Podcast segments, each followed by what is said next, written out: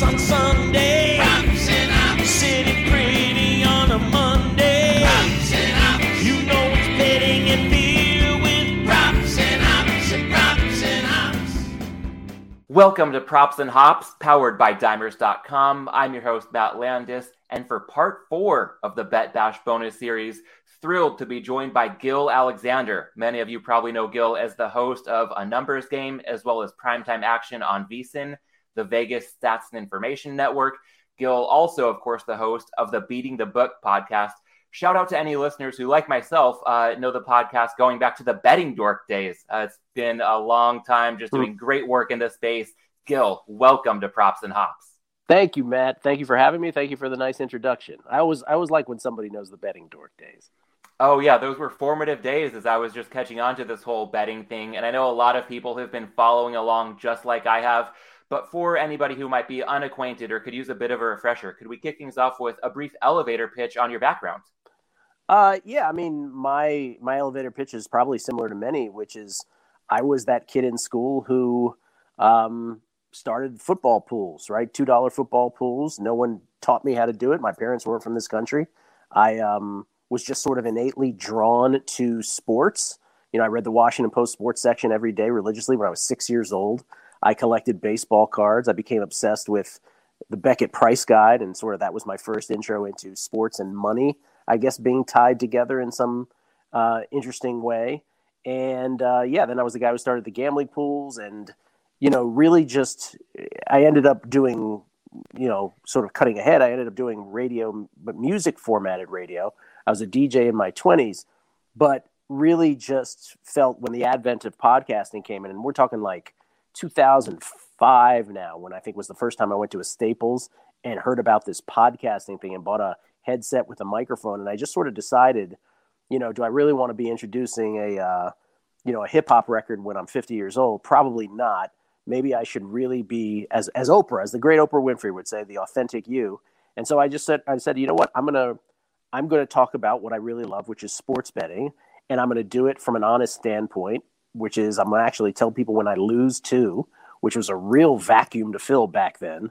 Um, and that's how this kind of all started, where I went on this path into podcasting and now, you know, doing radio and streaming today. Well, speaking of your love for sports betting, you will be moderating a panel on the art of sports betting Sunday at noon as part of Bet Bash. And that should be a great one. It's also going to feature Circa sportsbook manager Chris Bennett, as well as three professional bettors, including Spanky himself, the founder of Bet Bash, also a guest of yours on Tuesday on a numbers game. So, Gil, I'm curious, what's it like for you preparing to moderate a panel like this? And what do you think people can expect out of it? Well, I mean, my role is to just stay out of the way, to be frank with you, Matt. I mean, I am like, I'm super honored that they would ask me to moderate and this specific panel itself, because no offense to any of the other panels, they're great too. But this is, this to me is the best of the bunch where it's, it's uh, Elihu Feustel on the panel, who is a author, who's a data scientist, and really probably the guy I've learned more about uh, sports betting from just from following him through the years than anybody else on planet Earth. He'll be there. Uh, we mentioned Spanky, Zach White, Chris Bennett, as you said. It, it's just, I, I got to stand out of the way. What it really is going to be, if I could just give the elevator pitch for that panel, Roxy Roxborough, who was on, you know, again, I, he was kind enough to be on a numbers game this morning, as was Elihu. I'm just, the luckiest dude in the world that these guys would be so generous with their time and their insight to spend time. And the panel is going to be really stemming from a con from a conversation I had with Rocky with Roxy rather a few weeks ago, which was you know we were talking about Billy Walters, and he said was Billy Walters the greatest handicapper of all time? And he said, well, maybe. He goes, but was he the best sports better of all time? And he said, without a doubt. And so that's what we really want to talk about. We want to talk about, um, you know, extending your life in sports betting with your outs, how you can do creative things to maintain accounts and to not get into conflict with sports books, both in a adversarial and friendly nature alike. So I think there's there's so much to talk about just from that that topic alone. I don't think we'll have any trouble, you know, spending an hour on that, if not more, and we'll take questions as well. one thing I want to make sure to underscore, aside from the panel itself, for people who won't be at Bet Bash but still want a glimpse into some of what you just referenced, we're recording this Wednesday mid morning Pacific time. So some people might hear this Thursday, Friday later in the week, but a numbers game, you know, every hour is released in podcast form. So if you want to hear those conversations with Roxy and Elihu, then I think that would be a must listen for anybody whether you're getting excited to attend that bash or whether you've got some FOMO but still want to soak up some of the knowledge. Uh, wanted to be sure to underscore that. And Gil, you're also a better yourself, not just you know such a prominent face with everything you do on VSiN. And I'm wondering if you could describe your own personal approach to betting, maybe what types of sports you tend to specialize in, and any types of bets that you generally gravitate toward. Yeah, I mean that's that is a that's been an evolving thing for me you know, five, ten years ago, if you had asked me what's my favorite sport to bet, and I would have said baseball, and everything else is a distant second. Um, but you know, it was betting baseball one thing ten years ago. It's a very different thing ba- betting baseball today. Ten years ago, you know, if you knew advanced stats like Fielding Independent, like BABIP, very simple FanGraphs, advanced stats, you actually could have an edge in the baseball betting markets. That's no longer the case. That's gone away. And baseball, the, the game of baseball has changed. What I loved about it is that it was an individual sport disguised as a team sport. You could quantify it. Starting pitchers stayed in later in games. And so all of those advanced pitching stats really applied. I don't have that edge anymore. You know, um, even in the best of times, I would I would throw in a bad season. Right, 2013. Roxy and I were just talking about that this morning. Was a bad year. But there were great seasons of baseball back in the day, but I couldn't beat it consistently now on a day in and day out basis, even if I tried. For me now, it's tennis. Tennis has been the sport, as a numbers game listeners know, that again, my the way that my brain works really works out um, in terms of results, and so it's been a sport that um, I have I have done very well in. Sometimes more famously than I would like. Sometimes it results in disputes. Um, and, you know, I just love that numbers game listeners have really gravitated towards tennis because my whole thing is I think it's like just if, if we took betting aside, I think it is some of the most impressive athleticism and athletic achievement that we see globally. And I just don't think an American sports audience loves tennis as much, obviously, as they do other sports. But I think it's one of the better sports to bet on. And that's, you know, that's one of the big things about sports betting that's always fascinating. First of all, that it's that it's such a great reflection of the human condition, I think, that it's such an interesting puzzle to solve. Different sports, I think, take different approaches um, to beat, in my experience, and all, all with the same sort of you know data foundation, but but different approaches. And um, you know, in the end, the sports that we often like as children and that we are biggest fans of aren't necessarily the sports that we'll be the most successful in betting wise. Something yeah, absolutely. And something you snuck in there was that sometimes maybe doing a bit too well in tennis, leading to some disputes. I think a fitting remark from somebody who's about to host a panel again on the art of sports betting. Could you elaborate a bit for anybody who might not be too familiar with some of these previous issues? Um, what some of your success in tennis has led to trying to resolve things with the other side of the counter? Oh yeah, I was just I was made a brief reference to.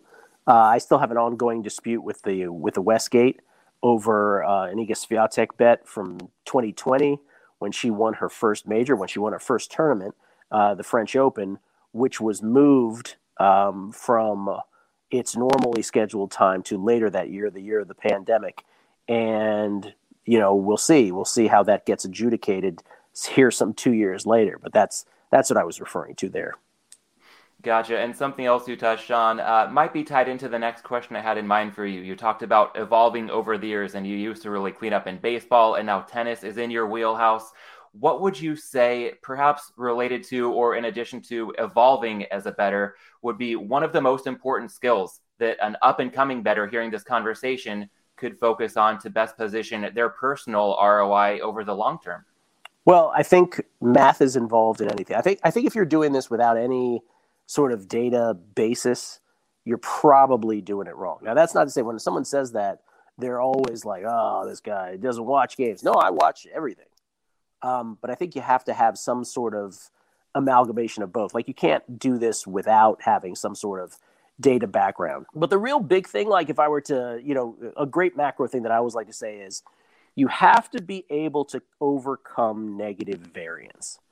And I think, Matt, that that's the single biggest skill that I think sports bettors need, which is to say that you have to, first of all, you have to figure out if you have an edge in anything. And you have to be really super honest with yourself if you do or don't. And it's not a static thing, as we talked about with baseball. You may have an edge one year, and five years later, or even you know shorter period of time later, you don't have one. 98% of the people probably don't have an edge at all. Uh, you know, a couple percent do in certain, and by the way, not in every sport. In certain sports, you will. And then once you once you really are sure that you have that edge, and again, you will be the minority, and you will have to be super honest with yourself about that to begin with. But let's say you do, then you have to be able to process the fact that even with that, you're going to go into some really bad runs and you'll be you'll have to be able to overcome that mentally. It's like the uh, you know it's like the mit blackjack team the famous story from back in the day. You have to know that you have the edge even though mathematically speaking you're going to have bad runs. And so you can't you can't second guess that. You can't second guess the fact that that could happen.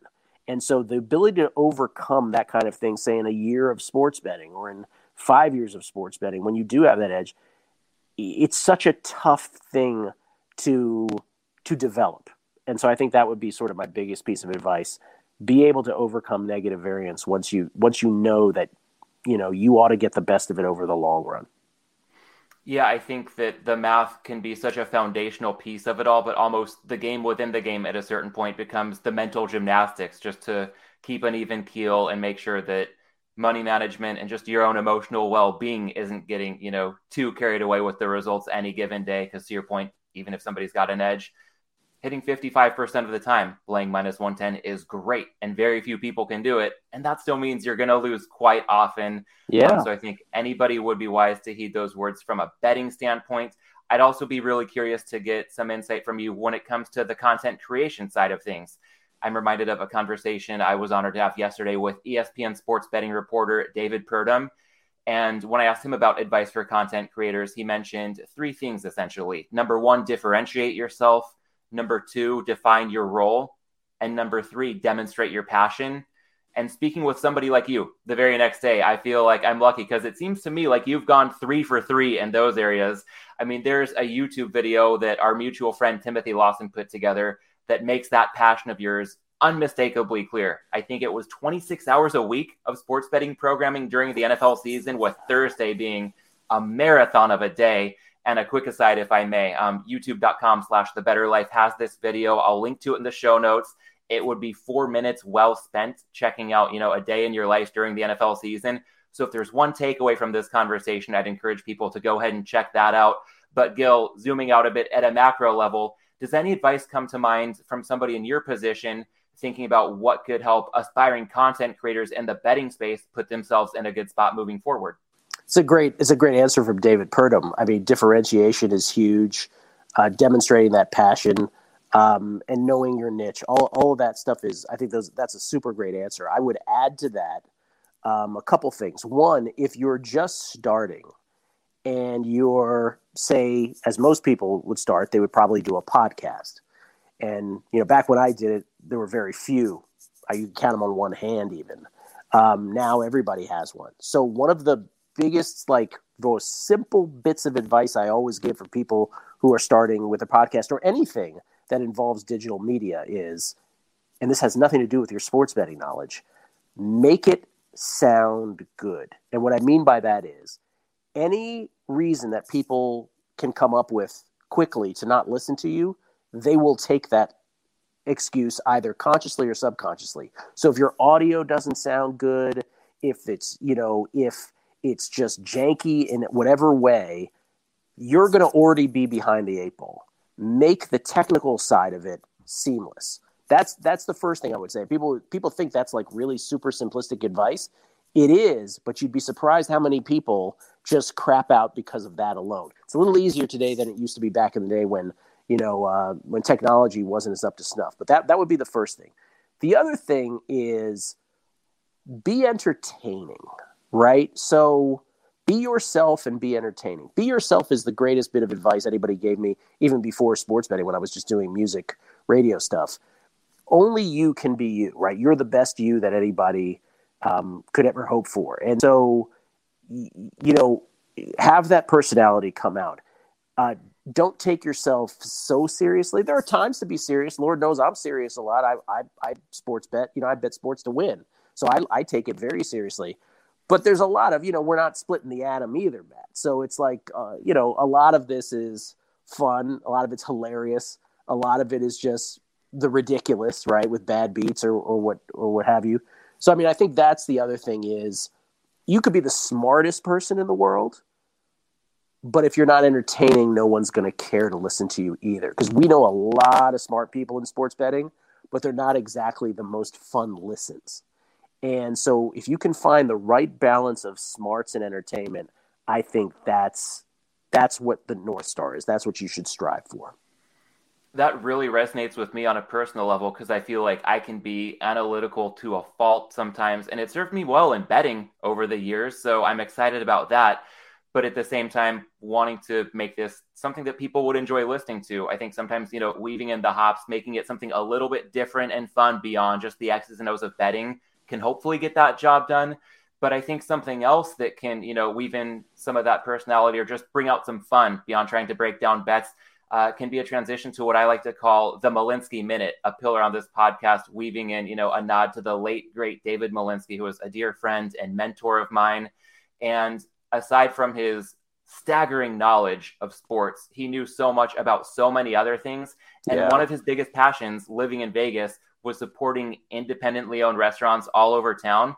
I mean, it's so nice. Every time I go to Vegas now, I have to make sure that I'm getting most, if not all, my meals off the strip. And I find that there are better experiences in terms of the customer service, the people I'm supporting, often the price point and the quality of the meals. There's so much to offer for people willing to broaden their horizons a bit. And from your standpoint, I think that when you do the Vegas lifestyle show on beating the book every year, it's clear that you've got a good feel for that. Uh, so I can't let you go without seeing if you might have any restaurant recommendations for people who may be coming to Bet Bash shortly, looking for some of those experiences, or for people who can't make it to Bet Bash but do hope to get to Vegas sometime soon. What would you say for some restaurants that people might not find if they just do some general searching, but you know, as an insider, some spots they should definitely look to check out?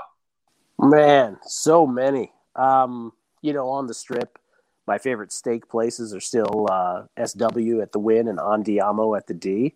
Andiamo at the D, which will be uh, right in the wheelhouse of Bet Bash, which is centered at Circa. Um, but you know, the, the Circa itself, the brisket fried rice over at uh, what is it? Eight. What is the name of that Eight restaurant? East. Eight East.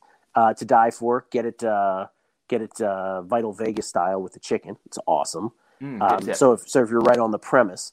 Uh, premises that would be a great one to go to off strip i mean there's so many depends what your price point is um, obviously also on strip by the way uh, some of my favorites i'll be at uh, I have a dinner reservation at Yardbird at the Venetian if you like fried chicken and waffles uh, this week. But off strip, you know, some of the ones that I go to are high end or low end. One of the great spots, and I don't know how adventurous people are going to be, but if you go down Spring Valley, there is any number of options uh, with an Asian slant to them, an Asian tilt to them, where, which have been just my go tos over time. I go down and go to the Korean market and just there's a food court there and I just go to town, it is the best thing going. Um, there's also a you know super high end sushi place if you're into that, which is for a very small percentage of people, but it's uh, it's called um, now now of course if it's a Kabuto, and it is the best. I mean the best sushi that one could ever hope to have. So I mean I agree with what uh, Dave Malinsky said so many years ago, and I know he was a big Lotus of Siam guy uh, off strip. It that has been what the, the two biggest joys of Vegas for me have actually not had anything to do with sports betting. Have had to do with the great food on the outside of the strip and really the the accessibility to great music, which you can just sort of roll out of bed and, and find. So I mean, so many things that I could say positively, but food wise, man, there's no shortage of it.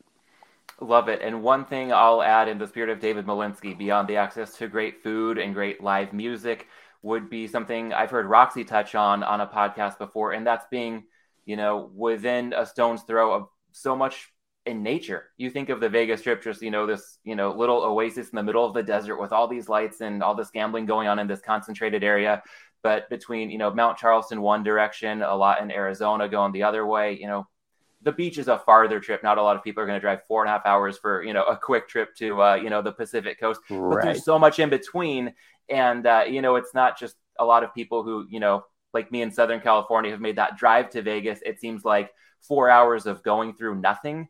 Well, there there's a whole lot of something that you can find uh, pretty close by. So access to just almost anything for any outdoorsy people. Uh, I've been very pleasantly surprised by how accessible that is from you know the heart of Las Vegas as well.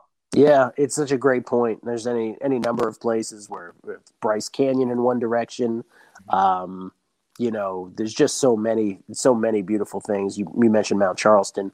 Um, yeah, I mean, I, I've I've been unbelievably pleasantly surprised by the move here. Never thought I'd live here, but uh, when VSiN started, I did move here five years ago, and I've never regretted it for one second. Yeah, and I don't think your audiences regretted it at all either. It seems to be working really well. So I want to make sure before we wrap things up to plug your work. People who aren't already doing so can follow Gil on Twitter at Beating the Book and check him out on VSiN, a numbers game Monday through Friday, 10 a.m. to noon Eastern. Primetime action also Monday through Friday, 7 to 10 p.m. Eastern. Also, the host of the Beating the Book podcast and of course the moderator of the Bet Bash panel on the art of sports betting coming up this Sunday at noon.